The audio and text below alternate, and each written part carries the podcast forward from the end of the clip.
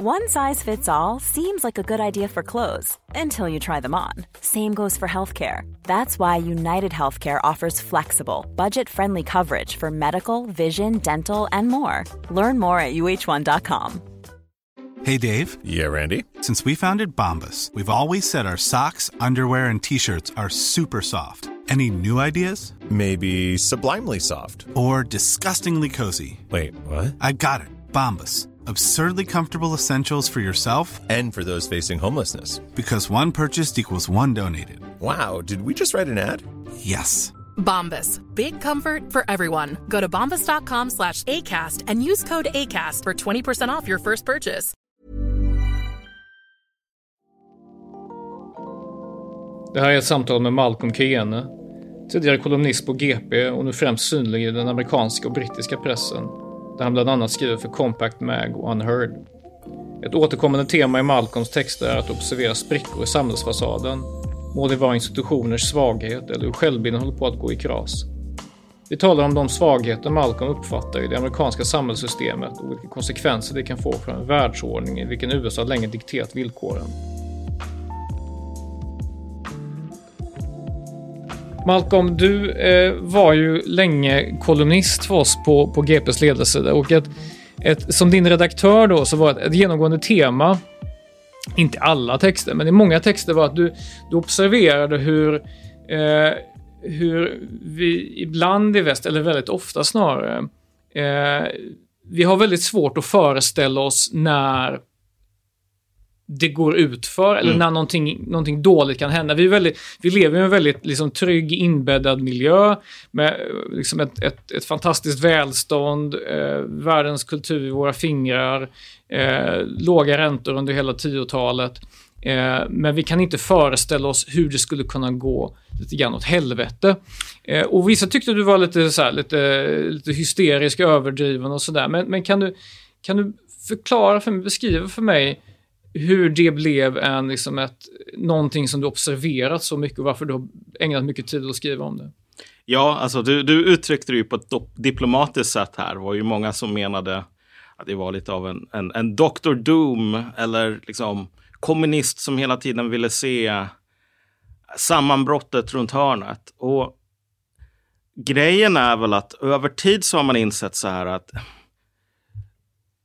det är ganska otacksamt och det är ganska meningslöst att hålla på och prata om, om, om såna här eh, saker som, jag vet inte vad, ekonomisk, social, politisk kollaps och liknande.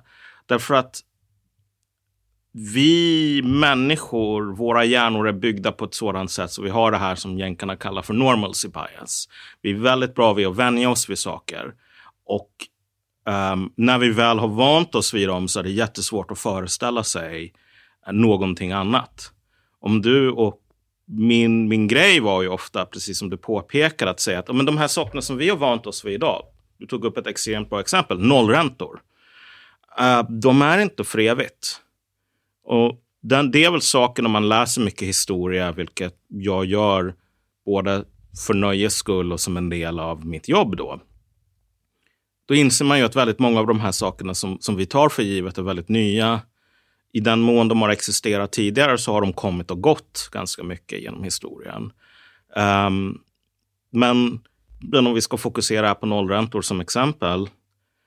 Det här var ju någonting som under väldigt lång tid ansågs, jag menar om du tänker dig vad folk tyckte på 60-70-talet så skulle de ju se på vad vi gjorde efter finanskrisen 2008 som någonting väldigt galet. Alltså, alltså det finansiella systemet kan inte och ska inte fungera på det här sättet. Men sen gjorde vi det. Blev vi supervana vid det. Och efter en tio år ungefär så börjar det här systemet knaka i fogarna. Och nu så har vi någon form av pågående och växande bankkris. Men om man nu säger att okej, okay, men vi kommer att hamna här i bankkrisen och så vidare. Det var ju väldigt få som tog en på allvar. Um, och återigen, det är så mänsklig psykologi funkar. Inför varje i princip finansiell bubbla genom historien, från den här tulpanlöksbubblan i, i Nederländerna och framåt, så har vi alltid haft förklaringar för varför den här finansiella bubblan är helt annorlunda. Läser man tidningen så här eh, 1927-28 så kommer man att läsa artiklar, väldigt många artiklar om att det här är en ny permanent platå. Visst, okej, okay, vi har haft så finansiella kriser på typ 1910-talet, slutet på 1910-talet. Um, ehm, men nu har någonting ändrats, så nu gäller inte reglerna längre. Och sen, ja, det som hände därefter är den stora depressionen. Så jag vet inte, det, det, är väl kanske någon sån här konträr ådra hos mig som får mig att vilja säga så här att jo, men de här sakerna bakom de här kulisserna av att det här kommer att vara för evigt så finns det liksom en maskin och den här maskinen kan gå sönder. Mm.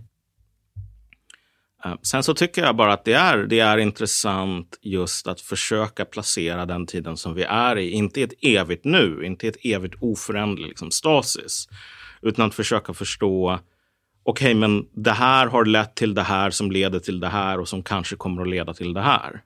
Den tiden som vi lever i nu är ju en produkt av liksom, ofta enorma konflikter. Om du tänker dig eh, första andra världskriget var ju det som skapade den här fridfulla uh, efterkrigstiden med sin ekonomiska välstånd. Och sen så om du tänker dig det unipolära eran. Um, efter 91? Ja, precis. Efter 91. Den skapades ju av en enorm kollapskatastrof uh, för, för Sovjetunionen. Så det är liksom i ruinerna av, av det gamla som det nya hela tiden föds. Och det är i ruinerna av det gamla som det som vi tar för givet idag har skapats. Och folk tänker alltid att, oh, men vet du vad, den här processen, den har sett ut så de senaste 5000 åren. Men just här, just mm. nu, då kommer det inte, då är det slut. Mm. Men om vi, om vi kan ta och, och eh, fördjupa oss lite grann i... Visst, jag, jag köper att det finns en, liksom, en psykologisk normalcy mm. bias. Liksom. Vi, vi, vi har svårt att tänka oss ut utanför oss mm. själva liksom, och ännu svårare att tänka bakåt och framåt i tiden mm. samtidigt. och så. Eh, och jag, jag tänker exempelvis att Economist hade för några år sedan så specialnummer att nu är inflation antagligen borta. Det finns ingen ja. koppling mellan inflation och låga räntor längre. Liksom. Ja. Det har upphört att existera. Eh, även väldigt begåvade människor kan, tänka, kan liksom på något sätt falla i den fällan. Men om vi tittar just på vår tid, eh, är den inte lite speciell i det här att den, det välstånd som vi har byggt under de senaste tio åren, en stor del av det bygger just på billiga pengar, teknologisk utveckling, ja. ökad produktivitet. Eh, vad, vad, är det nu? Microsoft och Apple utgör liksom en femtedel av liksom den amerikanska börsen och sånt där, mm. det totala börsvärdet. Eh, mjukvara har, liksom, har både effektiviserat och skapat ett extremt välstånd för de som mm. har, har lyckats fånga det. Eh, vi lever också i en tid av där den, den teknologiska utvecklingen är så, har accelererat så, så mycket, liksom, att vi börjar närma oss liksom, eh, självständig AI och så vidare. Mm. Vi, vi, känner oss lite, lite odödliga och lite gudar. Och mm. Detta kanske gör vår tid än mer speciell än, jag tänker om du jämför med 28, man säger nej, nej, nu, det kommer inte vara några mer ekonomiska kriser, vi har koll på det här. Men att vi är ännu mer invaggade i en känsla av att vår modernitet är, det kan bara bli bättre. Ja. Det kan inte bli sämre.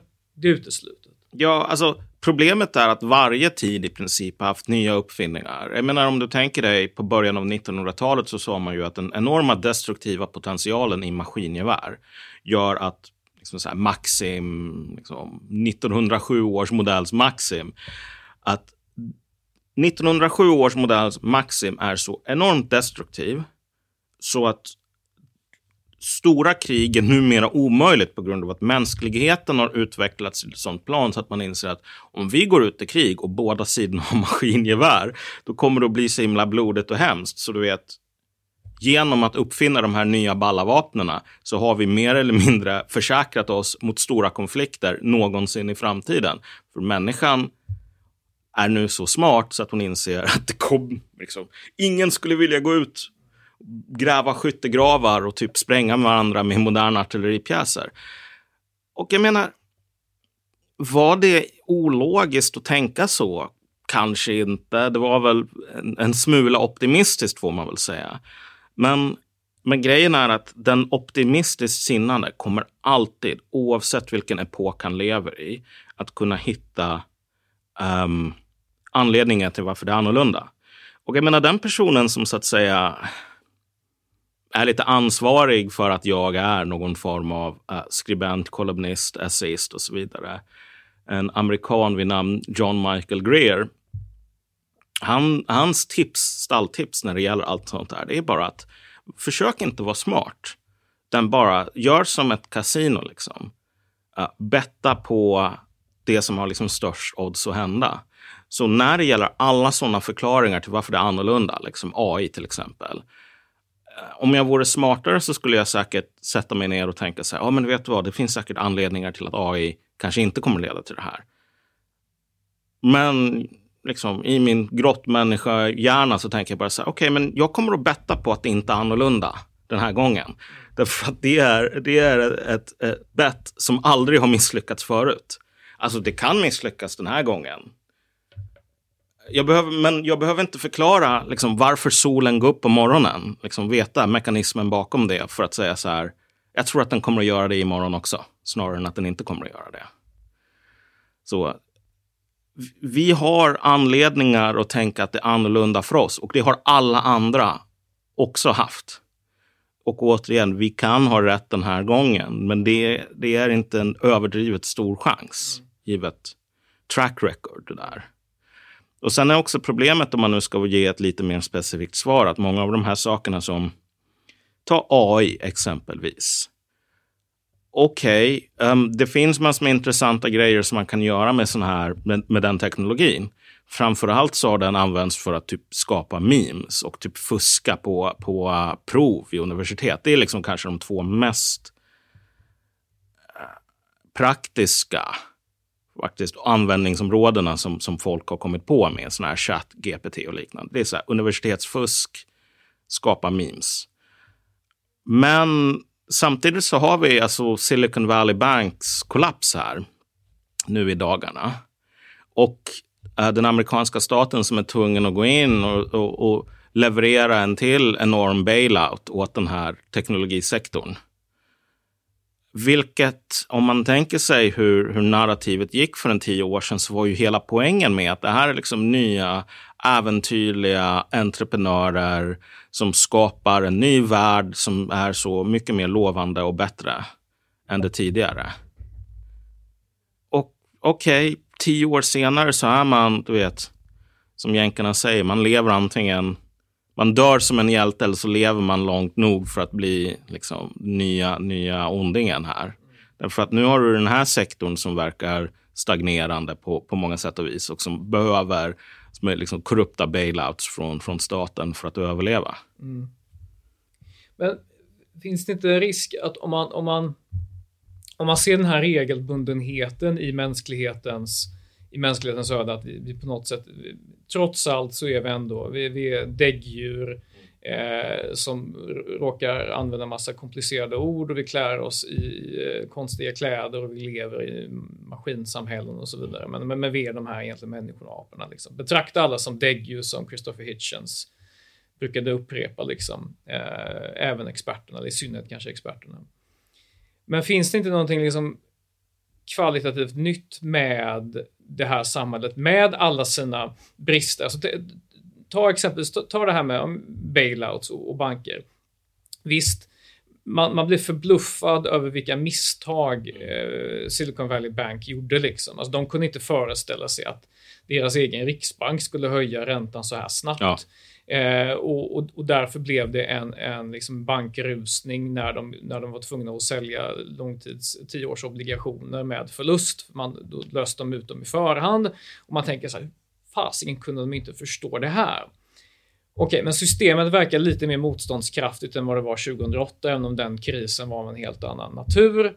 Men att man, man man hittar nya misstag att begå, men man blir lite bättre på att inte begå exakt samma misstag. Och I alla fall i det här fallet så verkar det inte en peppa peppa, jag kanske kommer vara den som får bära hund, hundhuvudet här om några veckor, men det verkar inte bli en 2008-krasch igen. Det, alltså det, där är jag mindre optimistisk och de människorna som jag talat med i DC är också mycket mindre optimistiska därför att behöver inte gå in allt för lång tid på detaljerna, men alltså i USA så är det så att om du tänker dig, dels om du kollar på värderingen på, på uh, fastigheter i relation till den genomsnittliga inkomsten så är man idag inte på riktigt samma nivåer som innan 2008. Men man är kanske en 15 procent under dem. I vissa andra länder som Storbritannien så ligger man en typ en 11 procent över um, liksom den, den liksom, upphottade bostadsmarknaden som du hade innan bostadskraschen 2008. Sen så är framförallt det stora problemet som du har uh, på grund av dessa bailouts att det har försämrat positionen för uh, regionala banker enormt mycket.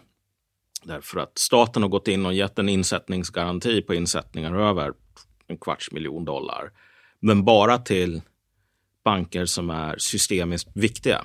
Vilket gör att du får ett naturligt incitament att flytta dina, dina insättningar från mindre banker till större. Sen är bara problemet att den amerikanska såna här retail-sektorn, alltså för kontor och liknande, har enorma problem nu. Och du har enorma problem, verkar det som, för de bankerna som historiskt av hävd har lånat majoriteten där. Så att alltså, det finns en ganska stor risk för att USA kommer att få en, en rerun på, kanske inte 2008 specifikt, men på savings and loan-krisen då. Som du hade, när nu var det, på, på 80-talet. Um, ehm, så att en bankkris kan mycket väl hända här. Uh, och den kommer inte att bli identisk med 2008, men den kan bli värre på sätt och vis. Uh, och Problemet är att systemet som sådant är ganska svagt. Det finns massor med punkter här som är sårbara. Så att om vi tänker oss de, de finansiella problemen som vi har börjat se nu. De började ju i kryptovärlden då med här företaget SPF. Och så spred det sig till... FTX.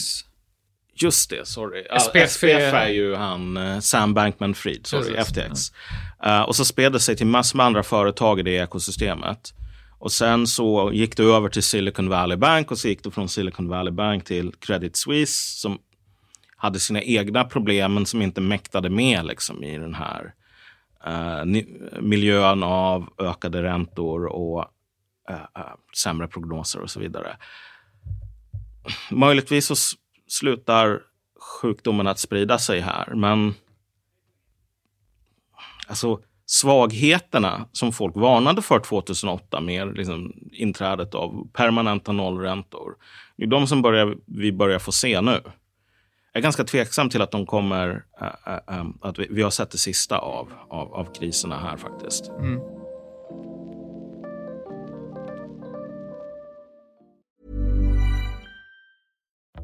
Life is full of what ifs. Some awesome, like what if AI could fold your laundry? And some, well, less awesome, like what if you have unexpected medical costs? United Healthcare can help get you covered with Health Protector Guard fixed indemnity insurance plans. They supplement your primary plan to help you manage out of pocket costs. No deductibles, no enrollment periods, and especially no more what ifs. Visit uh1.com to find the Health Protector Guard plan for you. Many of us have those stubborn pounds that seem impossible to lose, no matter how good we eat or how hard we work out. My solution is PlushCare. PlushCare is a leading telehealth provider with doctors who are there for you day and night to partner with you in your weight loss journey. They can prescribe FDA-approved weight loss medications like Wagovi and Zepbound for those who qualify. Plus, they accept most insurance plans. To get started, visit plushcare.com slash weight loss. That's plushcare.com slash weight loss. Hey, it's Ryan Reynolds, and I'm here with Keith, co-star of my upcoming film, If, only in theaters May 17th. Do you want to tell people the big news? All right, I'll do it. Sign up now and you'll get unlimited for $15 a month in six months of Paramount Plus Essential Plan on us. Mintmobile.com slash switch. Upfront payment of $45 equivalent to $15 per month. Unlimited over 40 gigabytes per month. Face lower speeds. Videos at 480p. Active Mint customers by 531.24 get six months of Paramount Plus Essential Plan. Auto renews after six months. Offer ends May 31st, 2024. Separate Paramount Plus registration required. Terms and conditions apply if rated PG. Ibland får jag känslan av att, av att du, du betraktar just på något sätt den, det västerländska samhällssystemet som synnerligen eh, känsligt. Kanske mer känsligt än länder där på något sätt eh, förväntningarna är lägre. Mm. Man är mer härdad eh, för att på något sätt normalnivån är så mycket lägre. Mm. Jag vet inte om du skulle tänka dig liksom, alltså, Kina som ett sånt exempel eller liksom till och med kanske östeuropeiska länder, afrikanska länder. Alltså Mm. det, det finns en annan... Man är mycket närmare brist och kris och total kollaps och därför är man mer förberedd på den men också mer anpassad för den. Vår fallhöjd är högre här. Mm. Men också kanske att vi har eh, invaggat oss i mer trygghet här. Men just din, din kritik mot det västerländska samhällssystemet, kan du berätta lite om det? Ja, um, jag tror att min kritik är inte psykologisk i, i slutändan. Alltså även om jag ställer mig agnostisk till liksom, förklaringsmodeller som säger att ja, men typ Ryssland exempelvis. Ryssland är vanare vid kriser, katastrofer. De förlorade nästan 30 miljoner under andra världskriget och här har satt sina spår på kulturen. Om jag var tvungen att gissa om det fanns någon, någon sanning i en sån förklaring så skulle jag nog gissa att det kanske fanns det, snarare än motsatsen. Givet deras autistiska behov av att bygga upp lager på allting och liksom bygga skyddsrum och sådana där grejer som vi har övergivit i väst. Men framför allt så skulle jag säga att min, min, min analys här är, hakar in i någonting som du sa här, att vi har större fallhöjd i väst. Och den här fallhöjden kommer på grund av komplex, komplexitet. Att, och samhällen genom, genom tiderna har hela tiden strävat för, mot ökad komplexitet. För att det finns massor med fördelar med det. Men det finns också enorma fallgropar med ökad komplexitet. Så för att ta ett specifikt historiskt exempel här, så en, en sak som många har kommenterat på genom tidsåldrarna, det är så här att konflikter i Kina specifikt är ofta så extremt blodiga.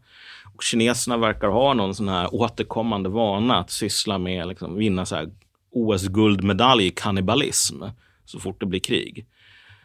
Och det är inte på grund av någon sån här specifik liksom, brutalitet eller förkärlek för att liksom, äta andra människor, utan det är så här att Kina specifikt är har varit extremt beroende av um, vatteninfrastrukturprojekt. Så att om du tänker dig odla ris på industriell skala här så behöver du, speciellt på många ställen i Kina där det kanske inte nödvändigtvis ris är den av naturen den bästa grödan att odla, så behöver du dammar, diken, akvedukter och liknande. Och så länge som du upprätthåller de här sakerna som är fasansfullt dyra och, och komplicerade, så liksom många, många ledare genom Kinas historia har liksom varit såna här vatteningenjörer i princip. Um, men så länge som du upprätthåller de här sakerna så kan du föda en väldigt stor befolkning. Men så fort det blir krig, inbördeskrig och liknande, då brukar underhåll på alla de här sakerna vara de första som försvinner av förklarliga skäl. Det är som om du tänker dig IS rullar in i någon provins i Irak. Det är inte nödvändigtvis att uh, avloppen kanske underhålls på samma sätt om folk håller på att döda varandra på gatan. så. Så fort de här sakerna går sönder så visar det sig att den här provinsen som kanske klarade av att föda 10 miljoner människor innan nu klarar av att föda 2 miljoner. Och så finns det 8 miljoner för många människor ungefär. Så liksom av den anledningen som du har så här relativt små konflikter som leder till enorma eh, dödstal. Det är inte på grund av att folk har ihjäl varandra utan det är för att de svälter. Um, och alltså det är problemet med komplexitet. Uh, romarna upprätthöll ett enormt komplext handelssystem. Uh, de hade verkligen antikens motsvarighet på liksom den västerländska ekonomin här. Att så här du behöver inte odla all mat i Italien på den italienska halvön. Varför ska du göra det när du kan odla den så mycket mer effektivt i Nordafrika, liksom, i den provinsen? Och på det sättet så kunde du ha en miljon invånare, en och en halv liksom max då. Som när, när Rom var som störst så var det ungefär en och en halv miljon invånare. Problemet är att på typ 400-talet börjar Roms fall. För att, och det var inte på grund av att vandalerna kom in och slog ihjäl så här 95 procent av romarna, utan det var på grund av att hela det här komplexa systemet började braka ihop. Och det var alltså möjligt för en person, om du lyckades leva en väldigt lång tid, liksom en 80 år under, under den perioden, vilket inte var världens enklaste grej. Men om du levde i 80 år, du kunde alltså födas, in i, födas i Rom som hade typ en 900 000 invånare. Och så kunde du dö i samma stad men staden hade en 70 000 invånare eller någonting.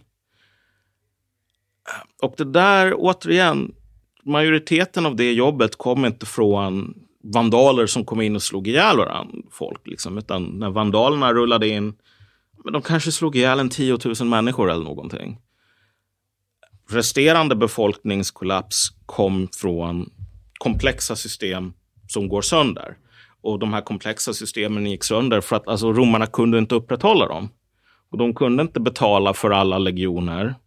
Och legionerna kunde inte få nog med rikedomar och slavar från, från resten av Europa.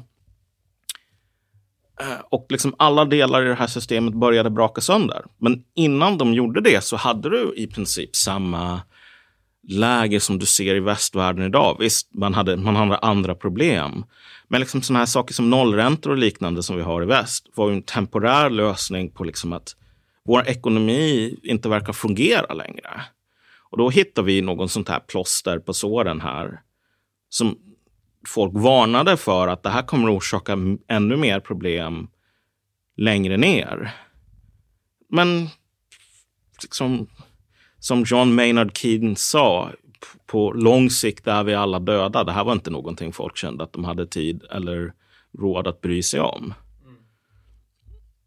Så på den vägen är det. Men om vi går in på just på västvärldens eh, komplexitet och vad, vad vårt välstånd i, i stor utsträckning bygger för, för att försöka kanske överföra, om vi tar, vi tar det kinesiska och det mm. romerska mm. exemplet och överför det på något sätt till, till västvärlden. Ta ett land som Nederländerna liksom, mm. som, som, som, är, det är en, en kornbod. Liksom. Det är mm. extremt hög produktivitet. Eh, väldigt, väldigt påhittig. Eh, vi har ju liksom en, en, en stor livsmedelsproduktion i väst mm. och vi har ett väldigt komplext samhälle. Och mycket av vår, vår, vår högteknologiska import bygger på väldigt strömlinjeformade logistiska mm. system mm. och det blev ju väldigt uppenbart när när vi hade ek ekonomier som stannade och stoppade. Mm. Liksom. Det blev som en seriekrock ungefär. Ja. Och den seriekrocken eh, i, på något sätt i bildlig form, den kunde man se utanför Los Angeles hamn. Ja. Det var liksom en kö av av eh, containerfartyg från Kina. Liksom. Ja, och då märkte vi så här, de som märkte det mest var väl de som ville ha en, en grafikkort till sin mm. speldator liksom, som fick vänta i två år. Mm. Helt plötsligt fick man, oj vadå, de, de ligger inte inne på webbhallen utan jag måste vänta ja, i två precis. år. Kostar 20 000 spänn också. Ja, precis. Alltså en extrem eh, kostnadsökning. Alltså det hände konstiga grejer. Eh, I synnerhet där man visste att ja, men det första ledet i den här logistikkedjan börjar någonstans i Kina och Kina är nedstängt och allting är nedstängt. Mm man märker när det, när det, när det skakar till. Eh, men, men ta en sån sak som när, när kriget i eh, Ukraina inleddes. Eh, och Ukraina och Ryssland är ju två av världens största spannmålsproducenter. Ja. Det påverkade inte oss i Europa någonting överhuvudtaget, för att inte tala om USA, påverkade inte alls livsmedelsmässigt. Mm. Däremot så var det matkravaller i, liksom, i, i Kairo och en, ja. del, en del afrikanska länder. Men det skakar till. Men om jag får spela lite grann lite djävulens advokat Är det inte så att Visst, vi har väldigt komplexa system och det är klart, drar man undan en kloss här, en kloss här så kan saker och ting rasa ihop. Mm. Men finns det inte en, en motståndskraft, en redundans i systemet som du underskattar om du jämför det med tidigare system som var, byggde väldigt mycket på att det är spannmål och det är spannmål för det här området. Då faller det, då, då är det domino, en dominoeffekt. Liksom. Ja, alltså i någon mån så kan man väl säga att när det gäller i och för sig, när det gäller just spannmål från Ukraina, om vi inte är nödvändigtvis de, de största konsumenterna av just spannmål från Ukraina, så finns det ju, jag vet inte om man ska kalla det en redundans eftersom det inte går till oss. Å andra sidan när det gäller typ solrosolja och liknande, vilket vi, vi var beroende av Ukraina till stor del, där har redundansen varit tämligen dålig eftersom det du kan gå till många affärer i liksom Storbritannien och annat och så bara sorry, krig Ukraina, vi har ingen solrosolja längre. Liksom. Så att det är också lite av en upplevelse som konsumenter har haft. Inte så mycket i Sverige, men i, i USA, i um, Storbritannien andra länder där bara man går och så ska man köpa ägg och så finns det inte ägg.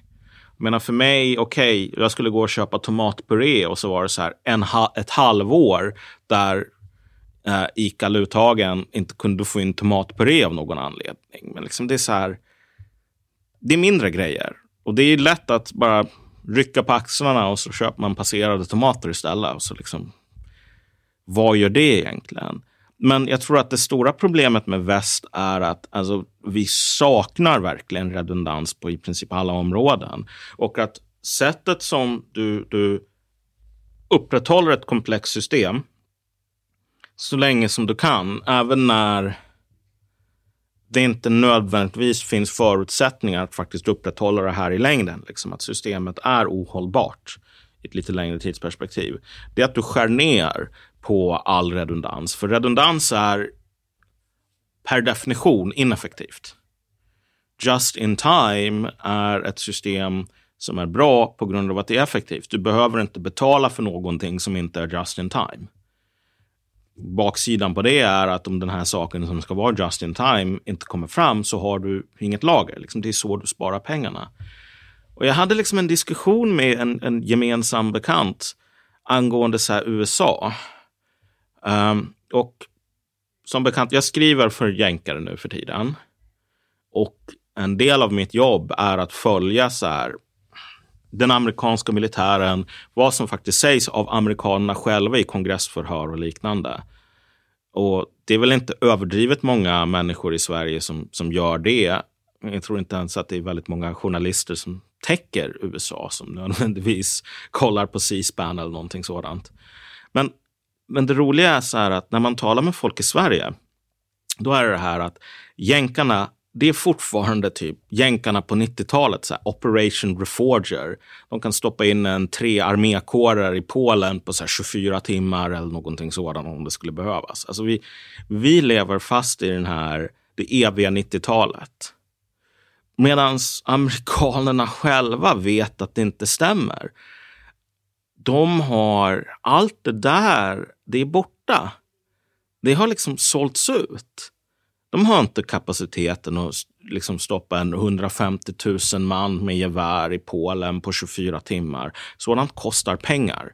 Sådant kostar enormt mycket pengar. Och i dagsläget så är det bara så att man har inte folk. Man har inte folk och man har inte den industriella kapaciteten att ersätta um, det militärmaterial som man skickar till Ukraina exempelvis. Idag om du läser i tidningarna och läser sådana här, även typ amerikanska hökar, de är riktigt, riktigt oroade för att de inser att så här, okej, okay, vi skickade x antal tusen sådana här Javelin-missiler till Ukraina. Och det verkar ha varit vissa problem med, med dem, för att många av dem är ganska gamla och så vidare. Men, men nu så ser det ut som att det kommer att krävas en, en sex, sju år att ersätta det man skickade ner. Eh, den brittiska armén gjorde en, en uppskattning eller en inventering på vad man själv hade skickat och hur lång tid det skulle ta för, för brittiska samhället att ersätta den ammunitionen som man hade skickat till Ukraina. De kom fram till att genomsnittligen, beroende på ammunitionssort, kommer det här att ta tio år. Problemet med uppskattningar av den sorten när du saknar den industriella kapaciteten och du måste bygga upp den. Det är ungefär som att säga att ja, det nya Karolinska tog en tre år att bygga och sen blev det klart. Ja, det var väl vad folk hoppades på från början, men det är inte nödvändigtvis att om du sätter en tidsplan på tre år, att det kommer att ta tre år. Det är ganska sällan som, som de här sakerna tar liksom, utsatt tid och det är ofta som de drar över på tiden. Det är väldigt sällan som saker blir färdigt snabbare nu för tiden än, än vad, vad folk planerade. Men inte, inte det en kalkyl som nu, nu rörde vi oss in lite grann på på den, liksom, den, den militära mm. styrkan mm. i väst och möjligheten att, att föra ett, eh, mm. ett jättestort eh, krig, vilket man ju indirekt gör mm. i Ukraina. Um, och det är klart, i ett, ett samhälle i fredstid, vilket Storbritannien mm. och USA och i stort sett alla andra västländer är, eh, även när USA bedrev eh, en sorts liksom, militär eh, ockupation i, mm. i, Afghanistan eller administration, kalla det vad du vill, så var det ett land i fredstid mm. som också har kapacitet att utföra eh, militära insatser i omvärlden. Det var samma sak med Europa, trodde man under mm. Libyen 2011. Liksom så här, det här kan vi göra. Nej, det kunde vi inte alls. Vi mm. saknade liksom mest, mest basala eh, medel för att föra ett krig på en, på en annan kontinent, ja. även om den är, är nästgårds från oss. Men det här är ju samhällen i fredstid som har varit i fredstid under väldigt, väldigt, väldigt lång tid. Alltså det var ingen i Storbritannien 1938-39 som heller trodde att man kunde få upp liksom den, den, den brittiska, det brittiska flygvapnet mm. i luften för att göra någonting. Sen hamnade landet i krig och hela landet förändrades på väldigt, väldigt, väldigt kort tid. Ett land där man trodde att vi skulle aldrig mer ha krig och man hade en premiärminister ja. som var väldigt hårt inställd på att inte föra in dem i nästa krig. Jag menar, är, är det en är det en svaghet i väst eller är det bara det att jag ska inte säga att vi är fredsskadade, men vi är vana vid fred och vi vill kunna ha vad ett fredssamhälle innebär samtidigt som vi har eh, liksom deltar i internationella insatser eller deltar indirekt i ett krig för ja, att försvara Ukraina? Alltså, det, det, ju, det, finns två, det finns två lager på det här. Det ytlagret, liksom, toppen på isberget här, det är ju det som du säger här, att det är liksom en fredsskadad mentalitet. Så Sverige ska ha ett insatsförsvar, för det kommer aldrig att bli ett krig mer. Liksom så.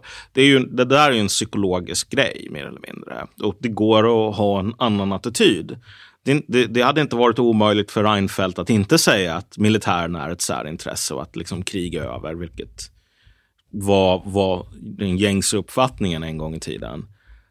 Så där fanns det ett alternativ, där skulle vi kunna göra annorlunda. Men vad den här attityden har gjort är att allt det under isberget, där har vi sett en enorm tapp på beredskap.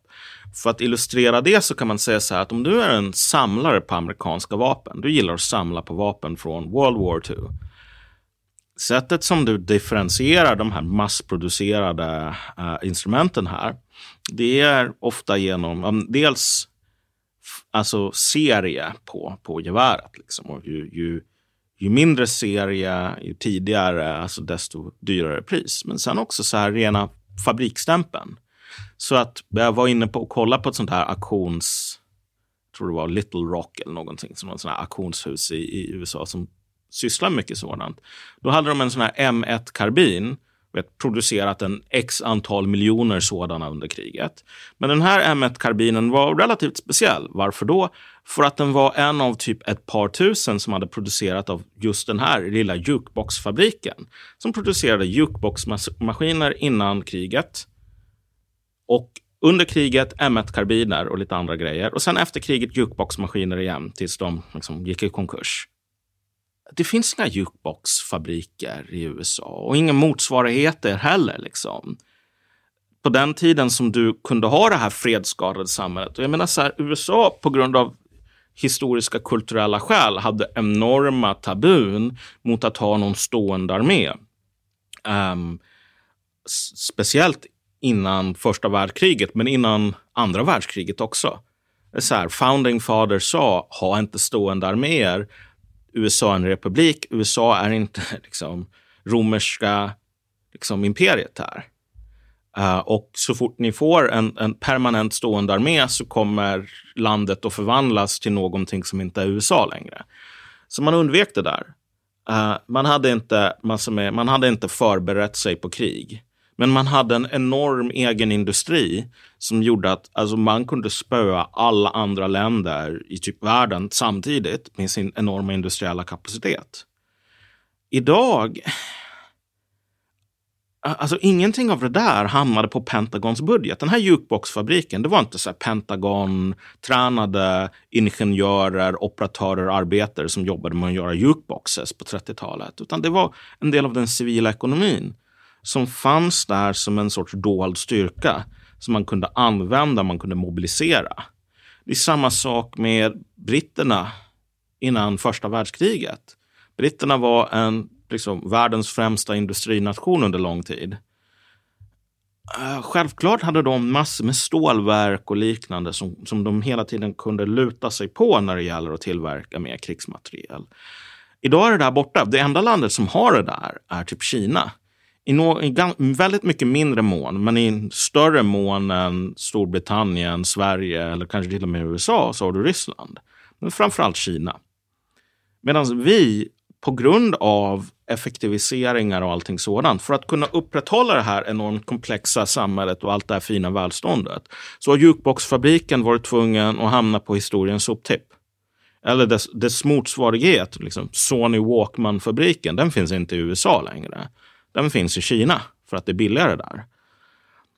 Vilket betyder att jänkarna själva har enormt liten kapacitet att kunna mobilisera folk. Uh, liksom, när det gäller typ flottan exempelvis, som kanske är den mest dysfunktionella delen av den amerikanska militären. Um, för inte så himla länge sedan, liksom, när jag föddes på typ slutet på 80-talet, då var det ändå så att jänkarna hade en enorm varvsindustri fortfarande. De har inte det längre. Och om, om det skulle bli krig mot Kina exempelvis och kineserna skulle kunna börja sänka såna här liksom, delar i, i handelsflottan. Jänkarna, de har inte varv att bygga nya skepp. Kineserna har det. Liksom, det, finns, det finns ett par länder i världen idag på grund av den här effektiviseringen, typ så Korea, Kina, Grekland i någon mån, som liksom fortfarande har en varvsindustri. Jänkarna är enormt beroende av handel över haven, men de har inte möjlighet att bygga egna skepp.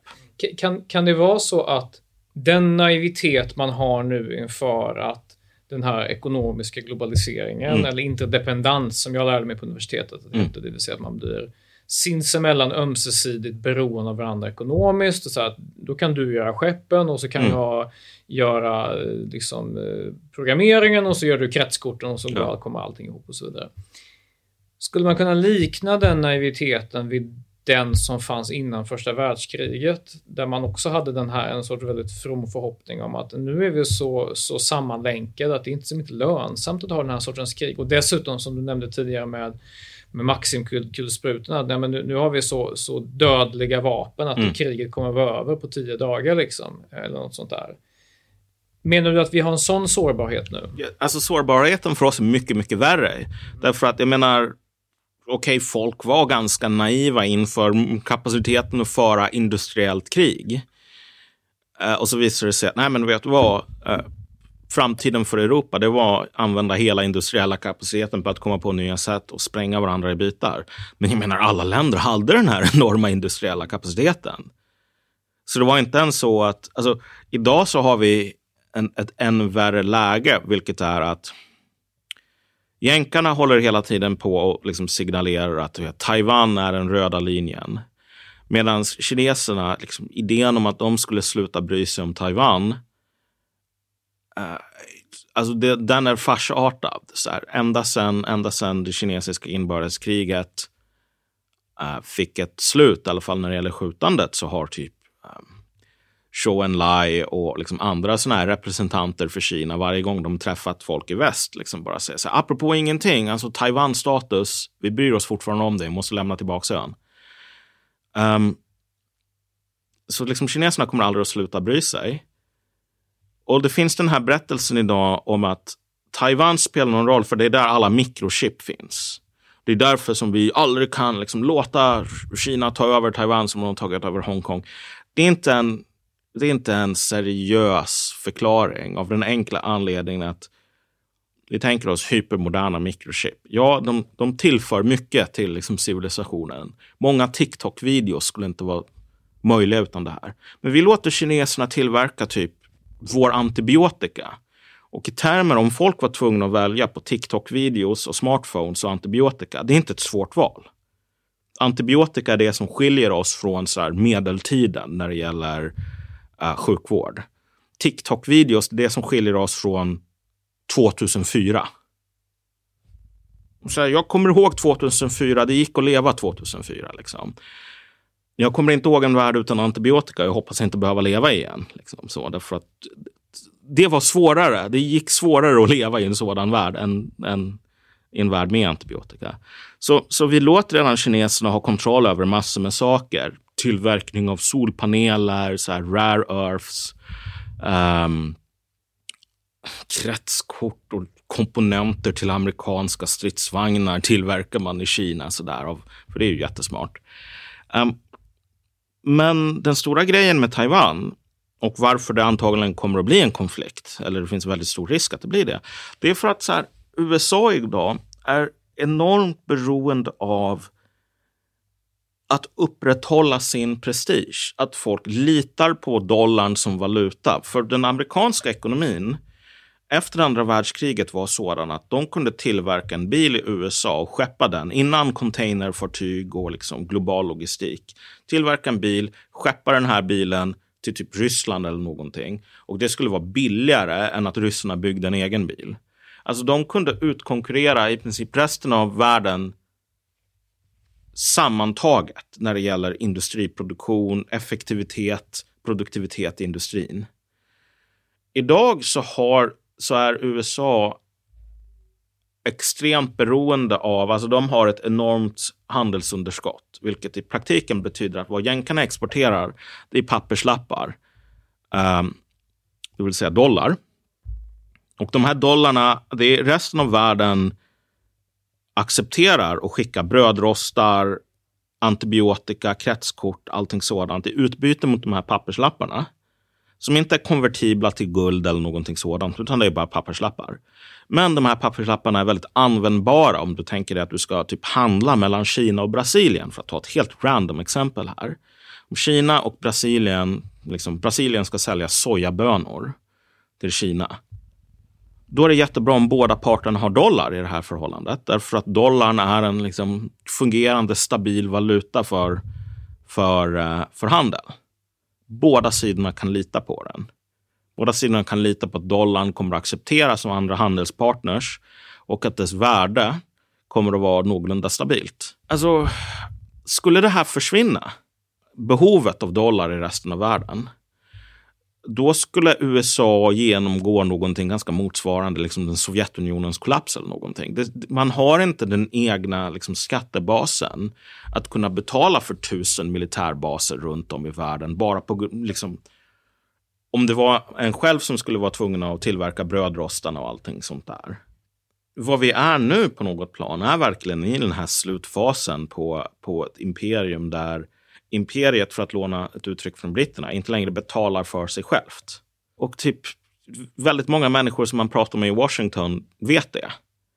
Att vi har en helt ohållbar situation för USA som världspolis, USA som ekonomi. Man är beroende av importer.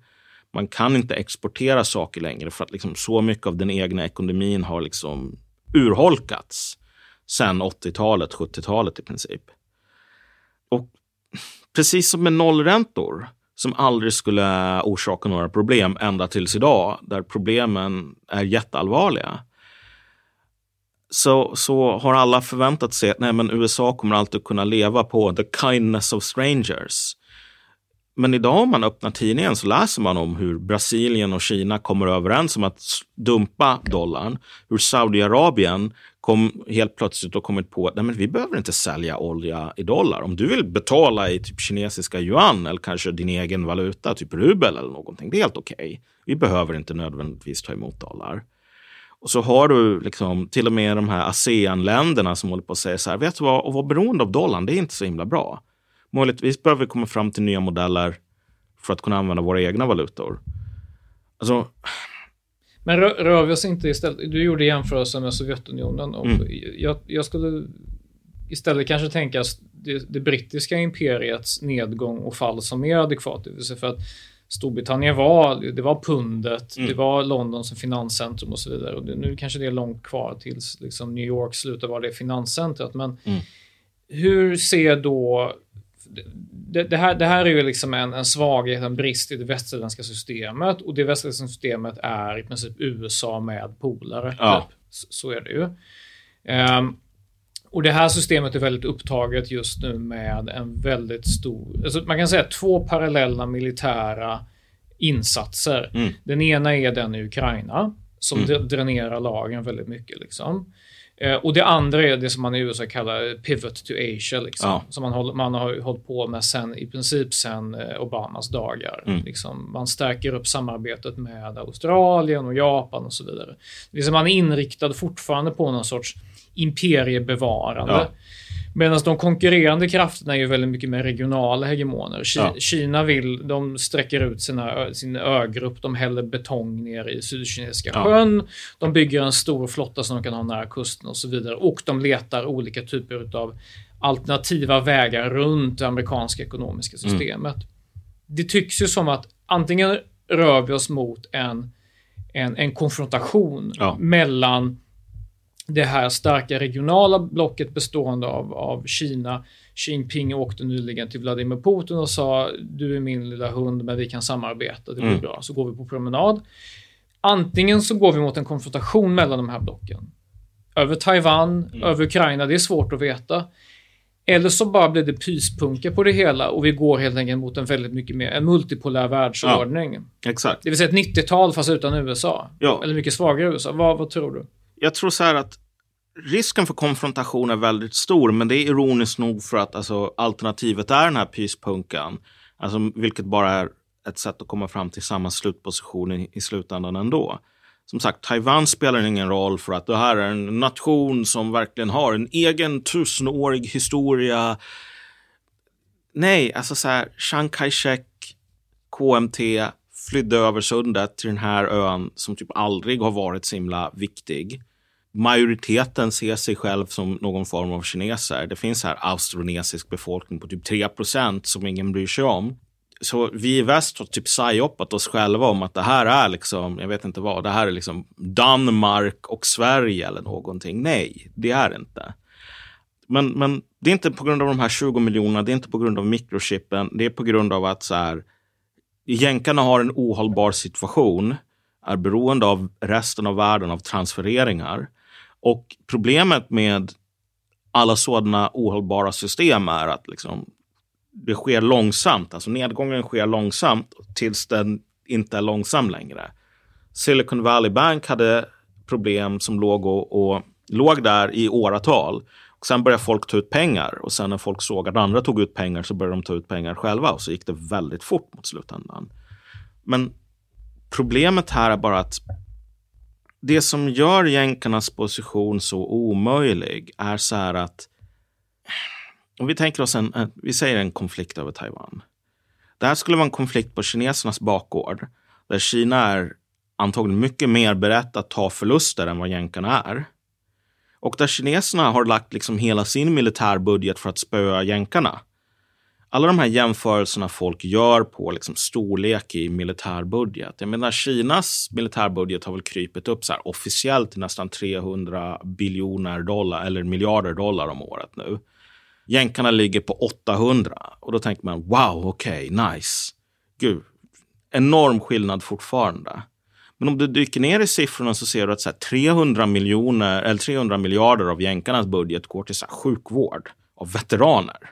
Ja, och sen så, okej, okay, den, den amerikanska flottan har en budget på kanske 250, 260, 270 miljarder dollar. Men den amerikanska flottan ska finnas över hela världen. Kina har inte en flotta som behöver betala för att finnas över hela världen. De har en flotta som behöver kunna spöa jänkarna runt Taiwan. Och helt plötsligt så visar det sig att nej, men det kanske inte blir något enormt övertag här.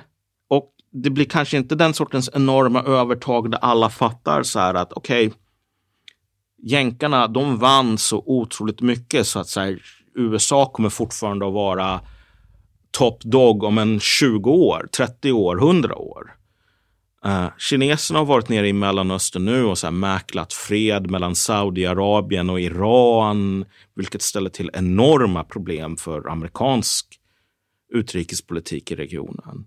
Liksom vart man än vänder sig så ser man folk som börjar hedga sina bets här. Över att okej, okay, jänkarna, de är störst nu, kommer de att vara det om 5-10 år? Och liksom den pyspunka som du talar om, där folk börjar inse, nej men du vet, amerikanerna, ja, de är fortfarande starkast nu, men ska inte ta en fight med dem, men de kommer inte vara starkast om 15 år. Det är fortfarande den sortens pyspunka som gör att jänkarna inte kommer att ha de finans, alltså möjligheten att kunna betala för liksom tusen militärbaser runt om i världen. Det är liksom att du har den här enorma infrastrukturen. Du har ett imperium som inte längre betalar för sig själv. Du har inte en industriell bas att upprätthålla de här sakerna längre. Och så har du en värld som av olika anledningar diplomatiskt, ekonomiskt håller på att röra sig bort från amerikanerna. Även där am även amerikanska allierade börjar inse att vi behöver ha en plan B här. Vi kan inte surra fast oss vid, vid den amerikanska masten för då kan det gå dåligt för oss. Alltså, problemet för Sovjetunionen, det som gjorde att Sovjetunionen kollapsade på det sättet som de gjorde, var att de vaknade upp en dag och så insåg de att så här, vi kan inte längre upprätthålla hela den här enorma strukturen. Vi har inte råd med det längre. Vilket gjorde att du sålde så här örlogsfartyg till typ Pepsi för skrotvärdet. För att man hade inte råd att betala för alla de här örlogsfartygen längre. Då kunde man sälja äh, så här, korvetter och jagare till bokstavligen läskföretaget Pepsi. Det, det verkar ju på dig som att den här kollapsen som är först långsam och sen snabb, mm. den är snarare av en ekonomisk natur och kanske också att den självbild man har av ja. den här liksom världssamvetet, världspolisen, det handlar snarare om det än om interna slitningar som rör kulturkrig, ja. liksom moralisk dekadens eller vad det nu må vara. Ja. Det, det, är mer än, den är kopplad till hårda fundamenta. Ja, exakt. Kostnader, alltså, militär. Och, och, många gånger så är det så att de här um, kulturkrigsgrejerna blir en sorts epifenomen. De blir en sorts konsekvenser av de här hårda fundamenta. Snarare än att det är kulturkriget som orsakar ett problem här hos, hos ekonomin.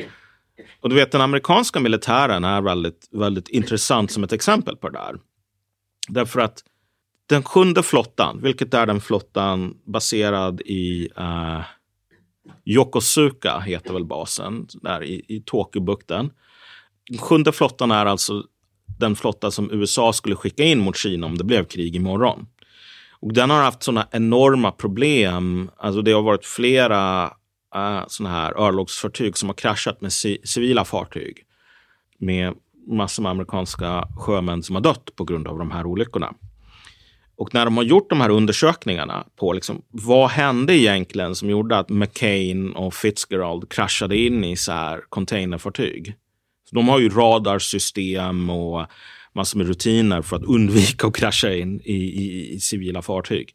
Då, då, då, är det så här att det här, det här är inte en skämt, det här är inte en överdrift och det här är inte propaganda, det här är inte du vet, så här, galne Ivans blogg från Sankt Petersburg, utan det här är Navy Times, den amerikanska flottans egen tidning som jag hämtar de här uppgifterna ifrån. Så i ett av fallen då, Fitzgerald eller McCain, då är det så att de här, de här um, olyckskommissionen liksom, kommer då till kommandobryggan på det här fartyget som har haft den här allvarliga katastrofen. Första saken som de upptäcker på kommandobryggan, det är doften av urin. På grund av att de här skeppen är så um, underbemannade. Och det är också en öppen hemlighet att un underbemanningen är katastrofal. Uh, så att alltså, folk har liksom suttit och de har kissat i flaskor som såna här World of Warcraft gamers på kommandobryggan. De har inte tid att gå på toaletten. Så det är ju lite så här toppmoderna uh, örlogsfartyg som stinker piss. Det är inte den bilden som folk har av USAs militär. Men alltså urindoften är rent estetiskt inte liksom optimal. Men det är egentligen bara en, sideshow. På grund av att den andra grejen de upptäcker väldigt snart på den här kommandobryggan, det är så här, radarsystemet funkar inte. Nu så här, radarkonsolen har inte funkat på typ en fem åtta år.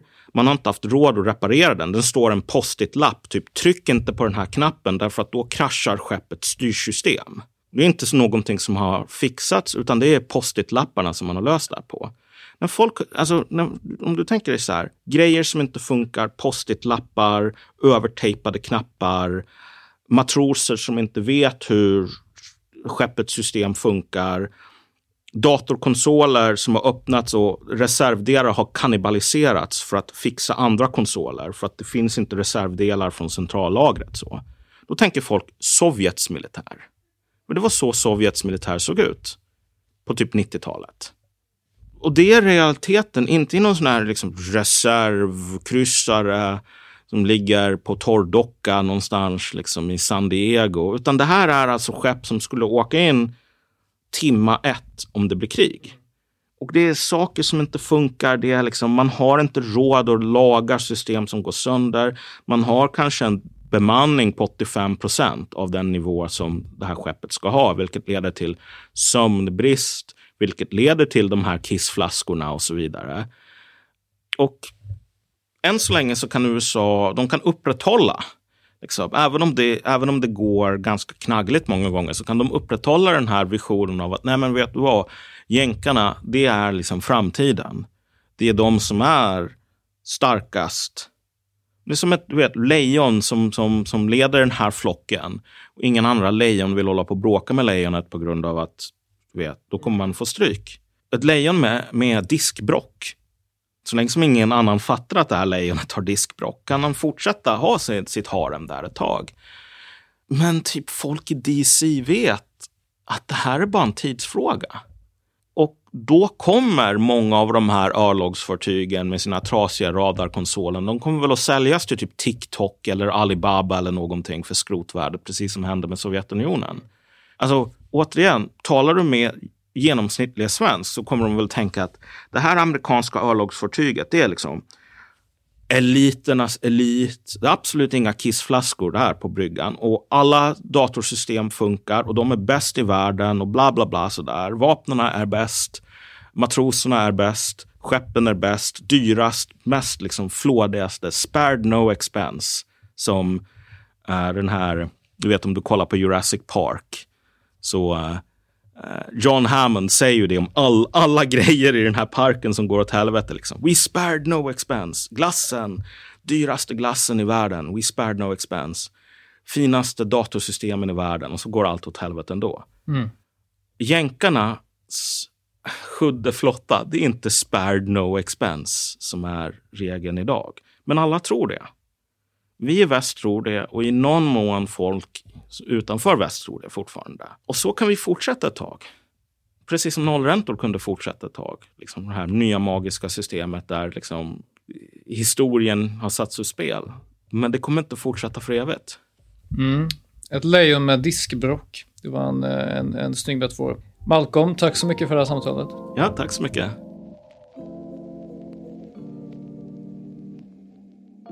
Du har lyssnat på Samtal med Svejman, en podd från Göteborgs-Postens ledarredaktion. Producent för detta program är Isabella Persson. Mitt namn är Adam Svejman och nya avsnitt kommer varje tisdag.